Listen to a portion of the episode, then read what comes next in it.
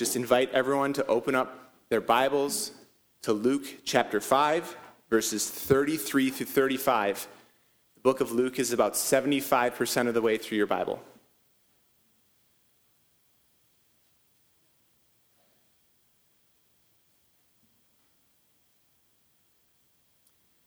Luke chapter 5, verses 33 through 35. And they said to him, The disciples of John fast often and offer prayers, and so do the disciples of the Pharisees, but yours eat and drink.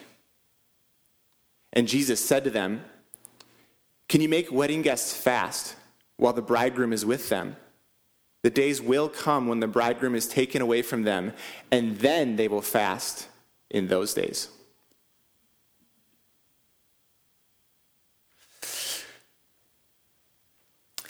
Good morning, church. Happy New Year.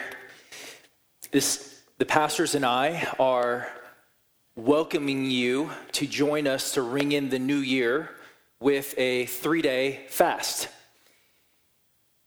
And the natural question you should, pro- many of you probably are asking is why fast? If you've never fasted before, or if you're a visitor and you're not normally part of going to a church, this is strange. Like, why would I withhold from something I love so much as food?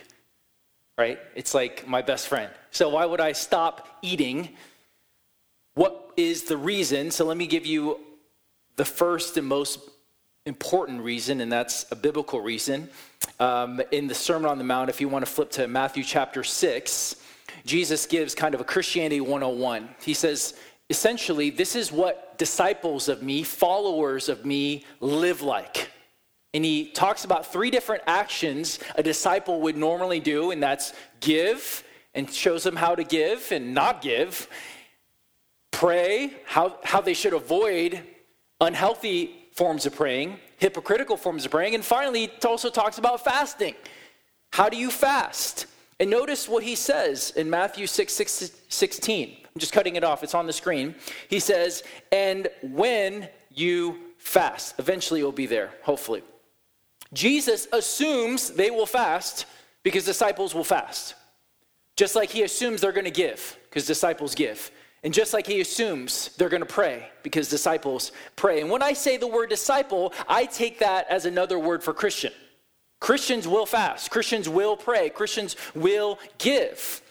And why it makes so much sense that disciples or Christians will fast will hopefully be more evident as I continue to unpack the scriptures What's fasting? Let's, let's just start with a definition so we're all kind of on the same page. Fasting is a voluntary, a Christian's voluntary abstinence from food and other good gifts for spiritual purposes. Okay? So, from food and other good gifts for spiritual purposes. That's a general definition of what fasting would be according to the Bible. Now, another reason why we're going to fast in the new year is that the new year is often a natural, natural shift of our calendar, of our lives. It has a natural sense of momentum. Some of you here are real big fans of New Year's resolutions or New Year's habits. And there's just a natural sense of expectation for something new in 2024. 2023 was maybe very, very hard for you. And you're like, 2024 feels fresh and new and hopeful and you desire and long for something greater. 2023 is marked with grief and loss and disappointments and unmet longings and many different things. Maybe you're not who you hoped you would be at the end of 2023 that you hoped in the beginning of 2023. 2024 is a fresh start. And one of the greatest investments you can give yourself to 2024, the most important one is your relationship with God. And there's so much going on inside of our world, in our homes, in our church that are fighting against the greatest investment. There's much in our world right now with wars and rumors of wars and, and, and economics and fights and rela- relational tensions and loss of parents and divorce and all that kind of stuff. Much that can distract, much that can discourage, much, much that can disorient us to reality. And so it's very easy for the most important values of our life to get squashed, to get diluted and lose their first place as priorities in our life. The greatest values of your heart as a Christian can often get lost in the busyness and the hurriedness and the pain of all of our life. And so, the big point that I want to share with you this morning is that fasting it cultivates space, vision, and desires for what matters most. I'm going to say that over and over again. Fasting cultivates space, vision, and desires for what matters more most. And for those of you who are immediately discouraged when I bring up the idea of fasting, I totally get it. You're like, here he goes. There's one more thing that I'm not doing. One more thing on the long list of spiritual disciplines or habits of grace that I'm not doing. I don't have silence and solitude. I don't do this. I don't do that. And Sam, you're going to just heap more shame and guilt on me about one more thing that I'm not doing. I can't do anything else, Sam. I'm at my max capacity. I, I, am so stressed. I'm so emptied out. I, I have nothing left to give.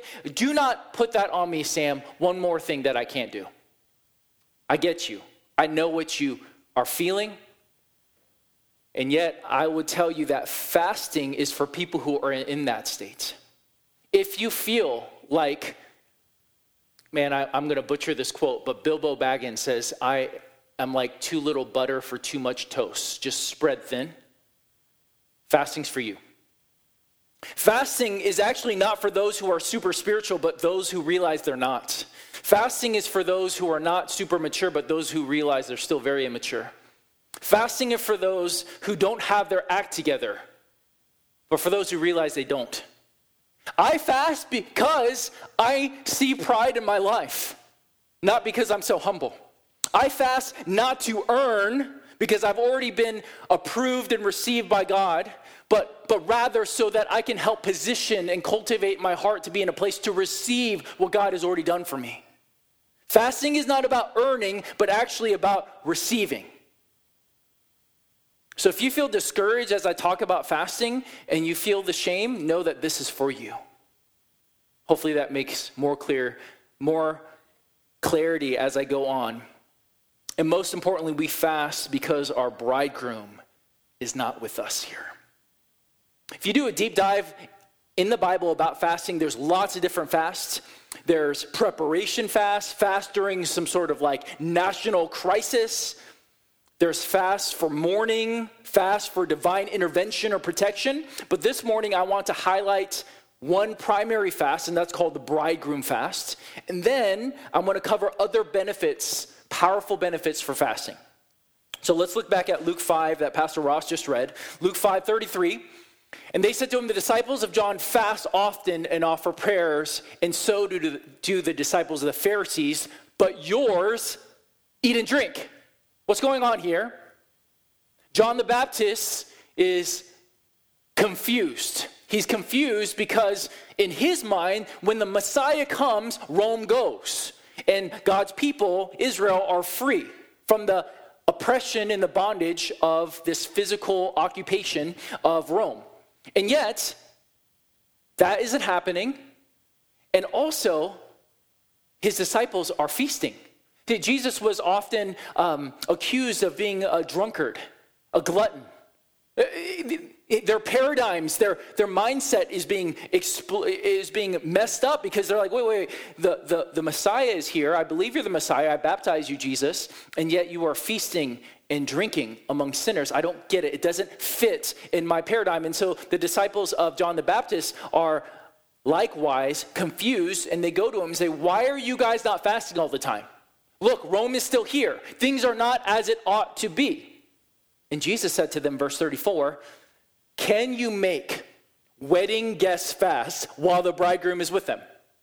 The days will come when the bridegroom is taken away from them, and then they will fast in those days.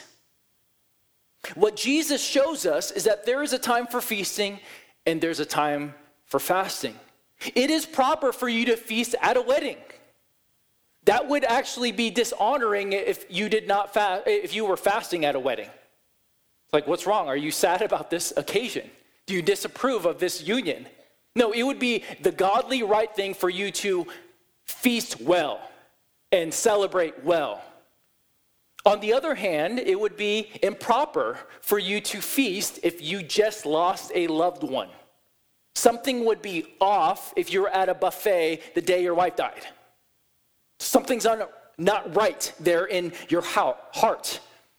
So that's one point Jesus is making. He says, I'm here, I'm the bridegroom, we should celebrate. I'm the long expected, waited one. There's a party. Which makes us have to ask ourselves what, what, do we mean that Jesus is the bridegroom? That bridal language is probably very confusing for many of us. How is Jesus the bridegroom, which would make us the bride? And I'm a dude? How does that work? Right? Throughout the Bible, God gives many different images and pictures of how he relates with his people and how he feels towards his people. And one of the pictures he uses regularly is this idea that he's the devoted, faithful, steadfast husband to his bride, his people. There's nothing sexual about this, but it's all about the, the commitment, the steadfastness, the intensity. And you see this most beautifully in the book of Hosea, where God shows this picture that even when his bride is wayward and they are not steadfast in their love to Him, they're not committed to Him, God is still committed to them and still pursues, even when it hurts, even when He's betrayed. And so, when Jesus calls him the bridegroom, it makes us, his people, the bride, and he's saying, I'm committed to you. My heart is warm towards you. I have great affection for you more than you can fathom. And yet, what do you do if the bridegroom is taken from you. Because that's what happens. Jesus ascends with the Father. He's no longer here physically. He's no longer here bodily. He sent us his spirit, but there's still a separation between heaven and earth. It sometimes touches, but yet heaven is still in heaven and earth is still here, still broken, still fallen, and they need to be reunited.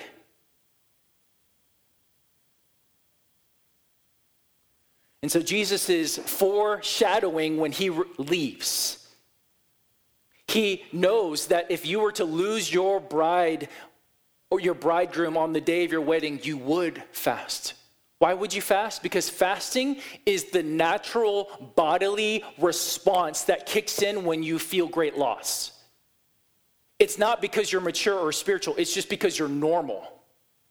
If you lose, the appetite goes with it because you're lovesick. You feel like everything is off until you're reunited with the one that you belong to, the one you love for. It's the natural response of someone who is lovesick and lovesick. And so should it be the case for our Lord Jesus, because he has been, in, in the words of Mary, they have taken him away. But we're in a complicated age because we know Jesus has come and will come again. And because he has come, he's dealt with the penalty of sin and by the power of the Spirit, the power of sin. He's already guaranteed the battle is won. And so, because the battle is already won, we can feast and celebrate right now. We can have parties, we can have Sabbaths, we can have the Lord's Supper. We feast, and Christians should feast and celebrate better than the world. We should have better parties than the world. And yet, and this is the big yet that some Christians forget, Jesus is not here physically. Our bridegroom is not here right now, physically reigning on this earth as he ought to. And so, we long for the day when our bridegroom comes back. The final wedding, when he comes back, is the signal of the beginning of the end. The beginning of the end of all our sorrows, Death is no more. There's no more faith because he's right there. You don't need to have faith when someone's right in front of you. Just see him and we'll see his face. And the mark of his face is the beginning of no more sin and suffering in this world.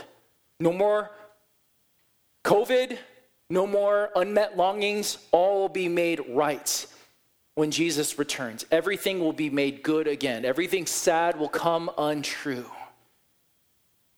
And if you want that and you're not sure you're going to see his face and you want to be with him forever, oh, I'd love to talk with you.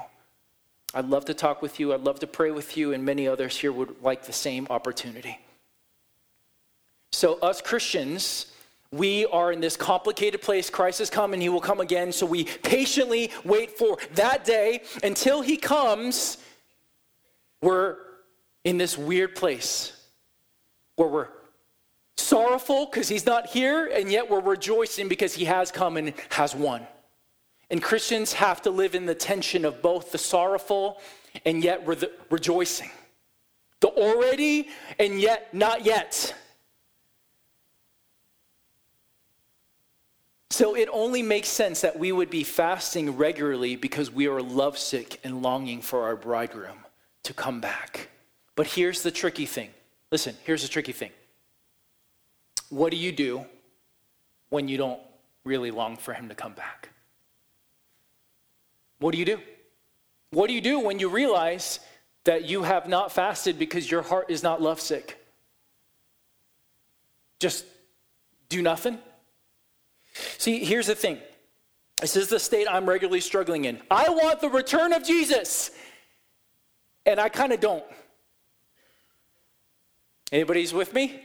Like, I really want to see his face, but I kind of really don't because I want to watch a movie and I want to do this other stuff and I want to build my business and I want to, want to, want and there's all these different things I want. And so there's a complication in my heart. Galatians 5 talks about the flesh and the spirit warring with opposite desires. The flesh is being starved some days, the spirit is feasting. Other days, the spirit is being starved, the flesh is feasting. And there's a complication of desires in my heart where I, I want to see Jesus at the core of my being. I want God more than anything else. And yet, if I'm honest, there's many days I don't really want him that much and I don't really care about his commandment. When was the last time you thought about and longed for Jesus to come back? Like, really long for him. You know, the last 15 days, my family has been sick, just fevers and sickness every day. And it's helped me long for Jesus to come back more. And some of you have lost family members this last year and experienced divorce, and so you feel that. But there's a lot of times where we don't feel that. And so, fasting is a tool that God has given us to help us engage our hearts to want the greatest things. See, here's the thing the fact that you and I don't want God more has nothing to do with God and everything to do with us. Has everything to do with us not seeing Him rightly. He's not the problem. We are. He's perfect. He's so beautiful. He's so lovely. The fact that you and I don't long for him nonstop every day is because we don't see him as he is. Because if you did, if I did, if we saw him as, as beautiful and as high and lifted up and as holy and worthy, you would not stop longing for him. It's because our vision for him is dim and we're not seeing him rightly that we don't really want him to return. So fast because you long for him and start to fast because you want to start longing for him. Because fasting, it cultivates space, vision, and desires for what matters most, especially when you're not. Here are six ways, there are more than this, that fasting helps us. Okay? Number one, there's going to be on the screen. Number one, awakens us to reality. When you fast, it puts your body in an unnatural state. You deprive itself from good nutrients and needs, and you feel the pangs of hunger. You feel ache in your body. You feel lightheadedness. If you get up too quickly, you're like, whoa, right? You, no, things are not right, and you know it. And that's a good thing. Why do I say that? Because our bridegroom is not on earth right now, so things are not right. So things are not as it ought to be. So being hungry reminds me in that moment, it reminds you of that reality. You ought to be content and satisfied in God. And on the other hand, you ought to be deeply discontent until he comes back because he's not here in person. But everything in our culture and our whole American dream is striving to get ourselves to the place where we have no need. We have no discomfort. I mean, you could pay for an IV now after you drink a lot. Like it's crazy where our culture is. Everything in our culture is moving us and celebrating so we don't ever have to feel like anything's wrong. You feel bad? Take a pill, right? Eat some food, go on a trip. And I'm not saying any of those things are necessarily wrong in themselves, but what it does show us is that everything in our world is tailor made to create a counterfeit sense that the world is at peace when it's not. Fasting helps awaken us and waken our sleeping hearts to reality that things are not right. One of my mentors and friends, Jon Bloom, tells a sobering, true story about a Christian couple from Iran. They, they got to escape Iran, which, if you know, Iran is deeply, deeply not hospitable to Christians. Christians suffer in Iran. And they were able to escape Iran and come to the States. But after a few months, the wife goes to the husband and says, Can we go back to Iran? The husband's like, What? Why? Why would you want to go back to Iran where we were persecuted and where we suffered so much? And she said this it's on the screen. there is a satanic lullaby here and all the Christians are sleepy. And I am feeling sleepy. She would rather be under the threat of death if that means her heart would be awakened to Christ. She's insane. Or is she the only sane one because she prioritizes spiritual wakefulness to God over comforts? Am I the insane one? Are you the insane one because we prioritize the opposite things? Now, consider a completely different picture, but another reality that you and I are Christians. We have the greatest news ever. Our names are written in the book of life. The greatest thing that could ever happen to you has already happened to you. Lately, I've been struggling a lot with entitlement and pride and desire to be respected by some people in my life. And recently, um, that's been really bothering me and creating tension in some relationships. And I was reminded a thought. One of my favorite books, it's called Don't Lose Heart. And on the back of it, the author has a bio, in his bio, it says this on the screen. the first time, I've never been ministered to by a bio before, an author's bio. It says this Jason still can't get over the fact that the Lord saved him. He believes that being a Christian is the most wonderful thing in the world.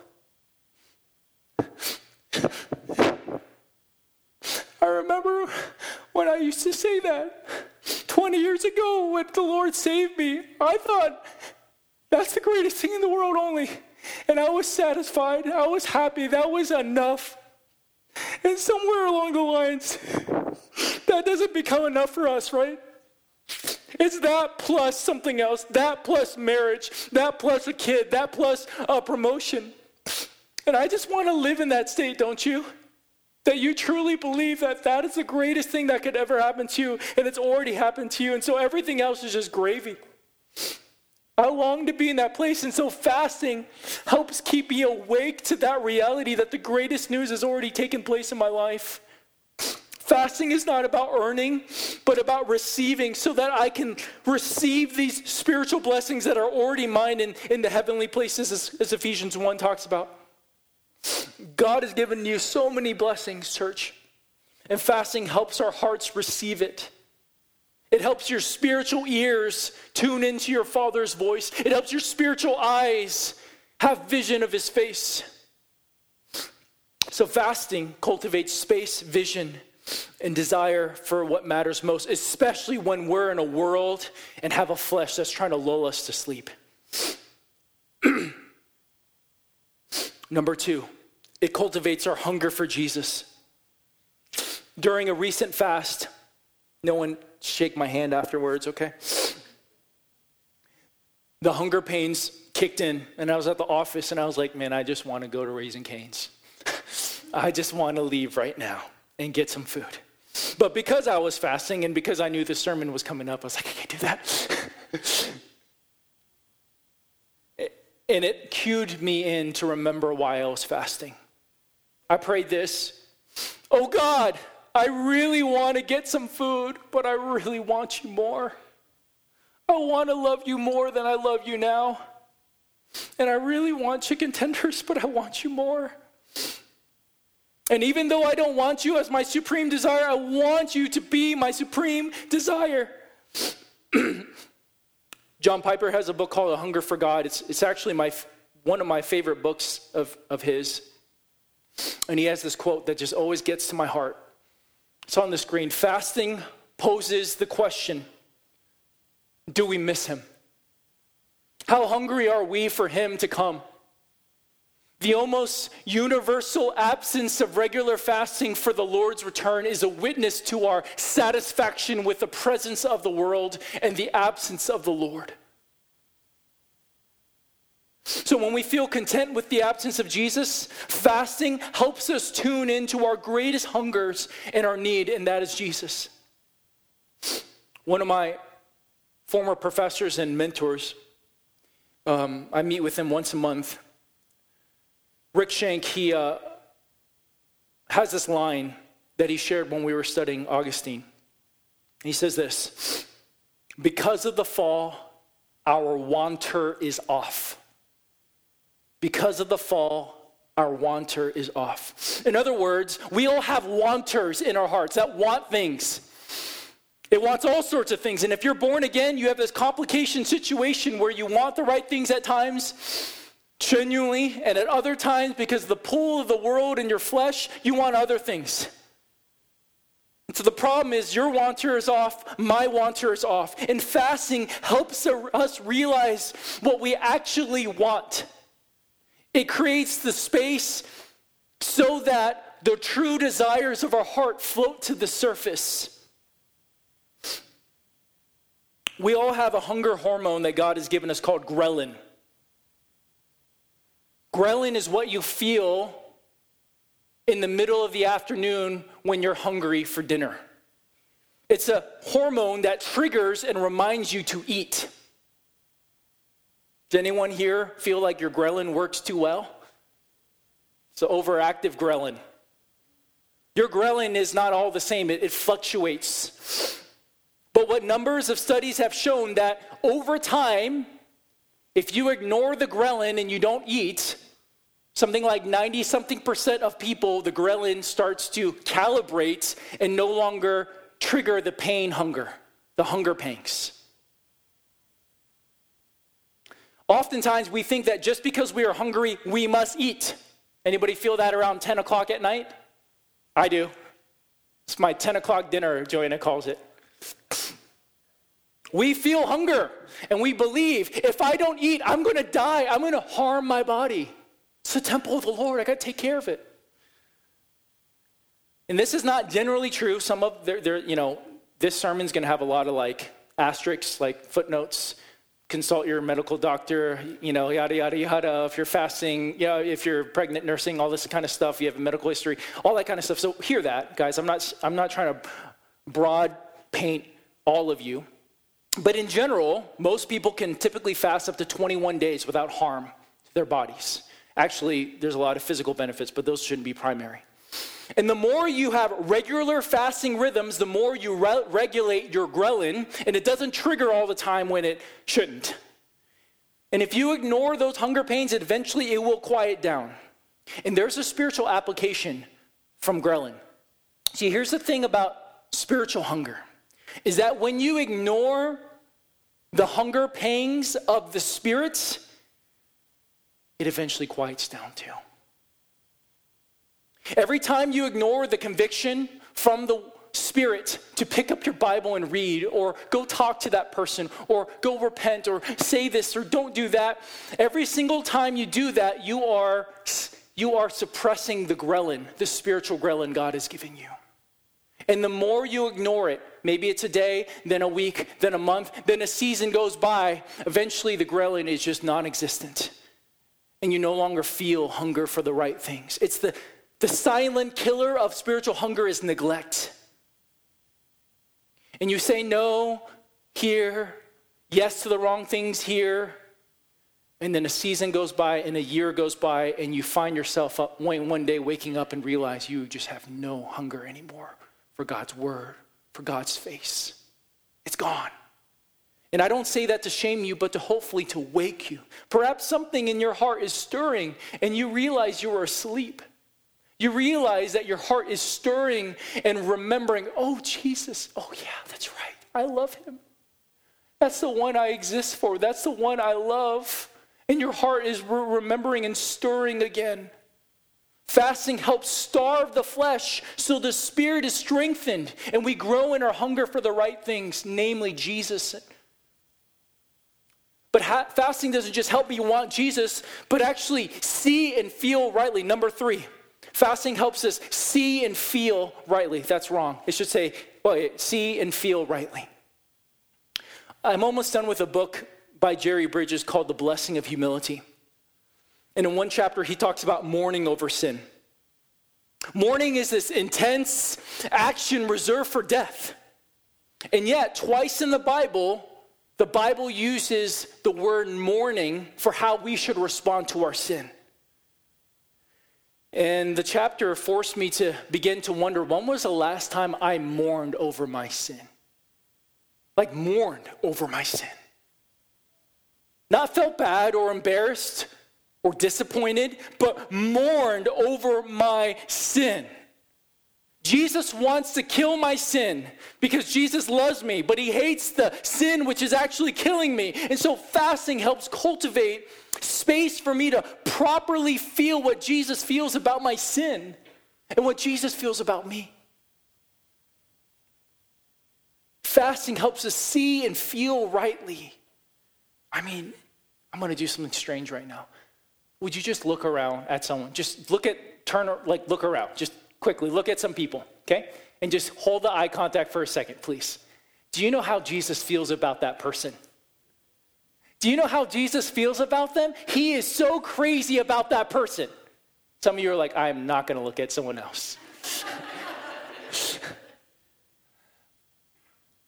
you know how badly Jesus wants that person and burns for that person. And yet I don't feel that often. Jesus is crazy about the people in this room. And so fasting helps me start to feel rightly and see rightly. See rightly, which makes me feel rightly about what matters most. And one of the things that matters most is people. I want to see you more the way God sees you.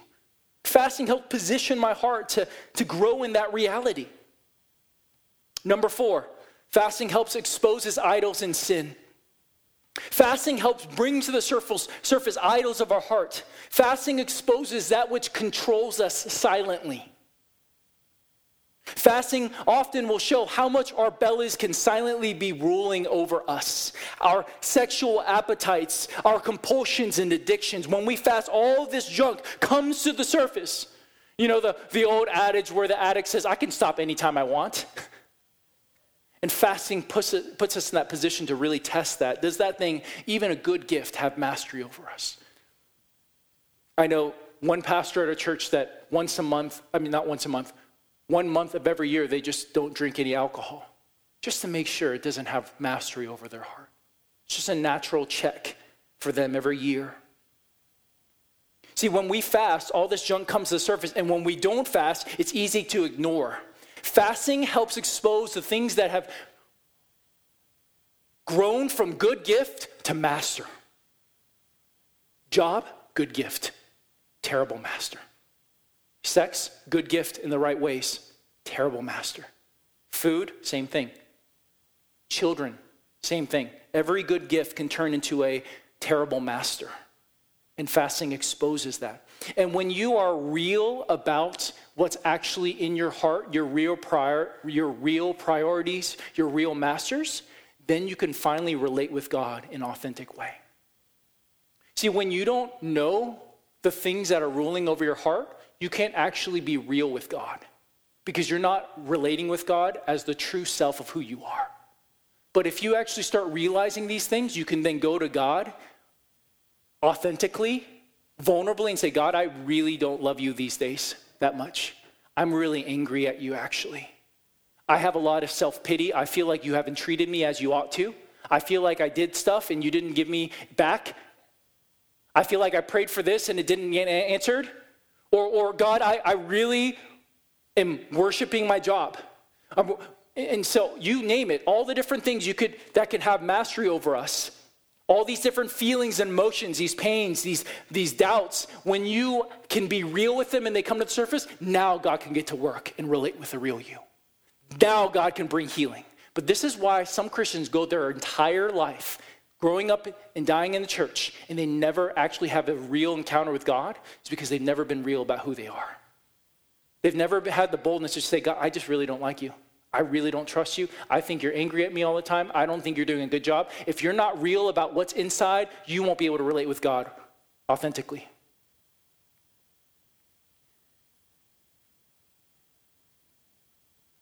Which leads to the next point, number five. It cultivates space to dig into the sticky matters. I don't know how I wrote that. Cultivate space to dig in on the sticky matters. Can you just rewrite that correctly, please? Raise your hand if you feel like you have lots of spare time. Okay, one person, two people, two people, three people. Most of us feel like we're too busy in life. I almost never meet someone who says, Man, I just have too much time. John Ortberg has a quote made famous by John Mark Comer. says this Hurry is the great enemy of spiritual life in our day. You must ruthlessly eliminate hurry from your life. Hurry is the great enemy of our spiritual life.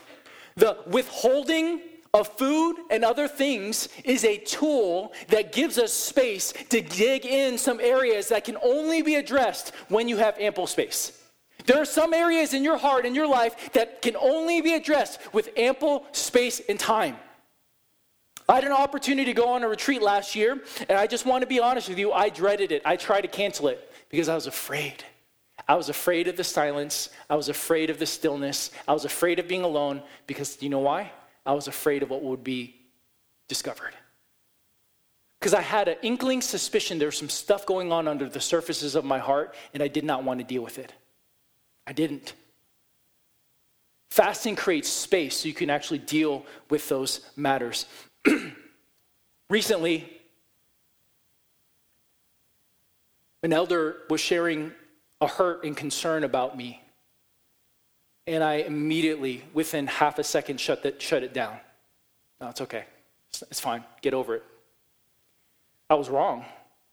And I repented to that person that day. But you know what?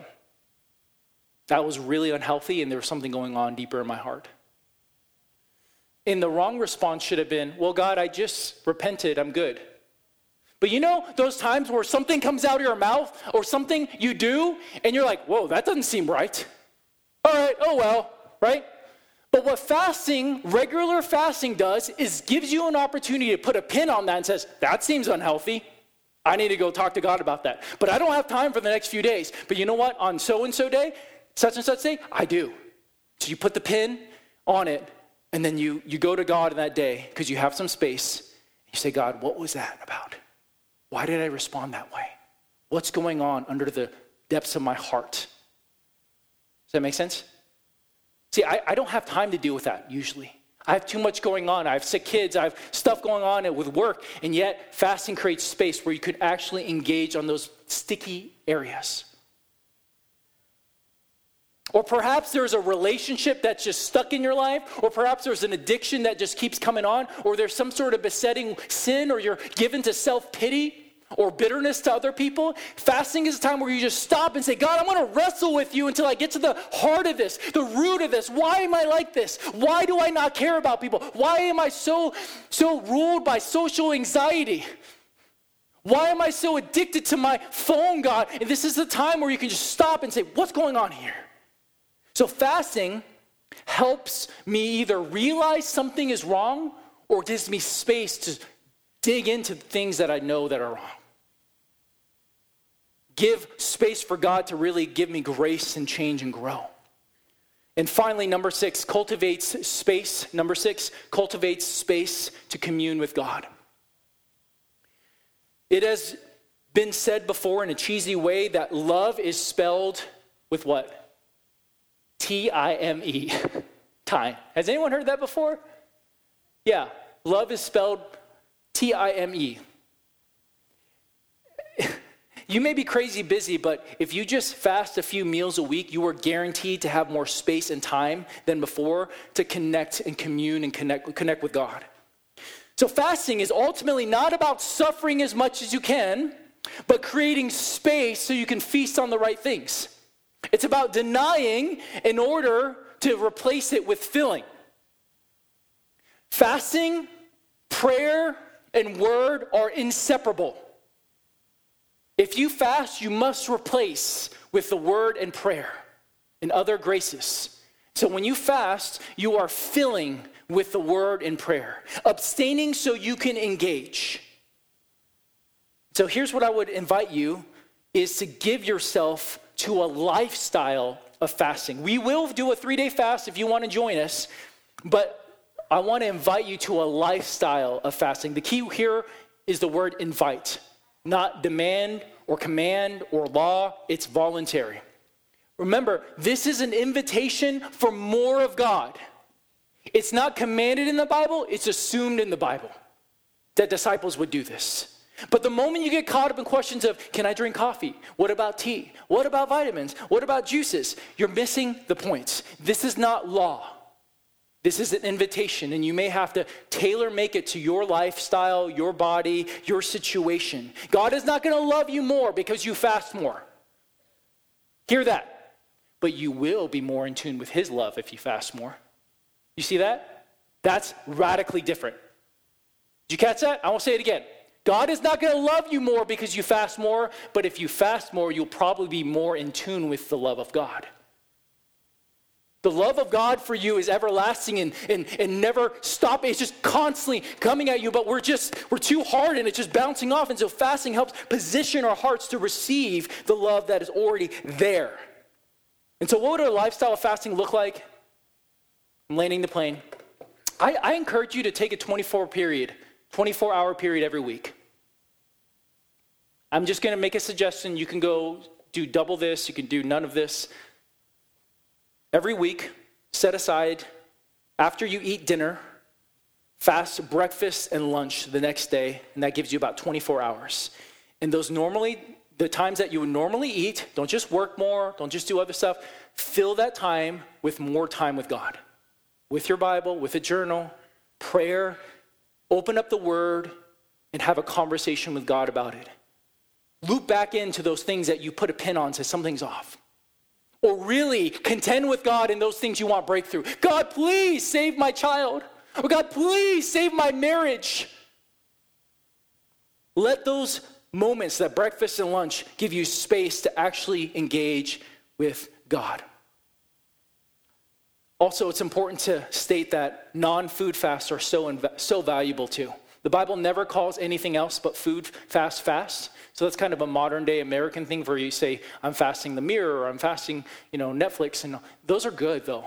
So that's another thing I would, would pair. If you're fasting food, but then binging on Netflix or Hulu or whatever your streaming choice is, it doesn't, it defeats the point because you're trying to create space so you can fill with more of God. And so I would highly recommend to consider maybe a 24 hour period where your phone is off if you can with work, or at least social media, or streaming sites, or games on your phone, or whatever it is. Uh, one more quote from John Piper. I think it's really helpful. One of the great use, uses of Twitter and Facebook will be to prove at the last day that prayerlessness was not from lack of time. And so, fasting Weekly gives you that space to really engage God and abstain from good gifts like media and other good gifts that can be distractions and fillers. And I, and I want to make this comment.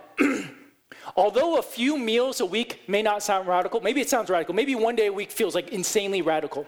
Think about this. Consider the effects over the course of a year if you fasted two meals a week over the course of a year. That's over a hundred more dates with God. A hundred more appointments where your heart is more open and you're receiving more of the word and prayer. A relationship is not made of one date, but many. And think about the cumulative power and effect of engaging God week after week. Do not put too much pressure over one fast, just like you can't put over too much pressure over one day. That's just too much. It may change your life, it may not. But over time, it builds and it cultivates and it digs deep wells into your heart, things that are sometimes deeper that you cannot even see. So you can really revolutionize your relationship with God in 2024 by doing something like this. And you can start, supercharge your year with this three day fast that we're calling the church to join us in. so the fast starts tomorrow morning officially. So if you want, you can eat dinner and then fast until Wednesday night. And if, again, if you have a unique health situation or you're, pregnant or nursing, or maybe you have a history of eating disorders, that's something worth pressing into with community for wisdom. There's a lot of uh, like footnotes I could share here. But remember, this is not a law, but invitation. But I would say that if you can fast for three days, try.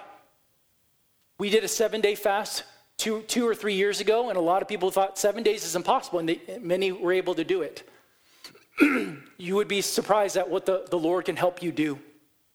Every day in this room, Monday, Tuesday, and Wednesday from noon to 1, this will be open and we'll have prayer and worship here. If you want to take that time off and just scoot over here real quick to pray, to have space because work or home is distracting, this will be open.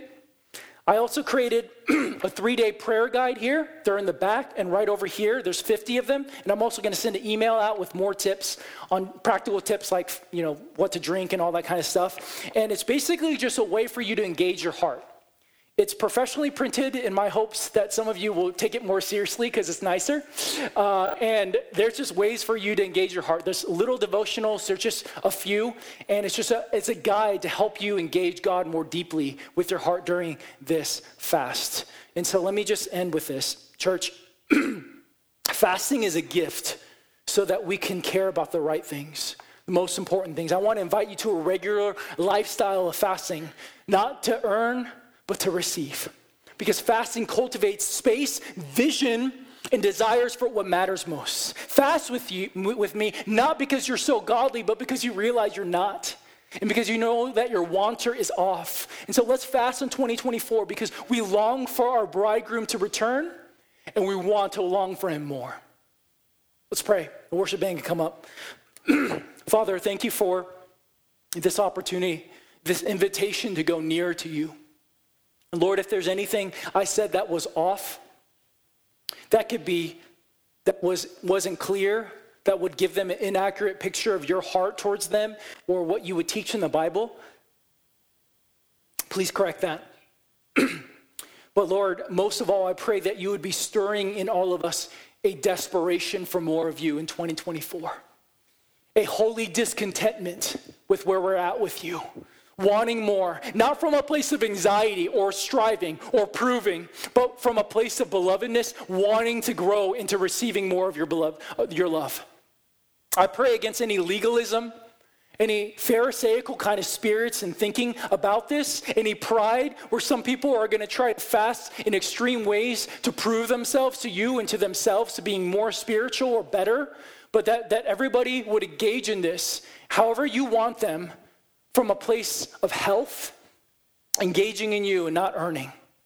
Lord, lead every single person with what you would have them fast and what, what you have for them the next three days. And I just pray that it would be a radically cataclytic, not cataclytic, what does that mean? Catalyzing event for this whole year to help us know you more than ever before, to love you more than ever before. Speak to us, Lord. Lead us, Holy Spirit. In Jesus' name, amen.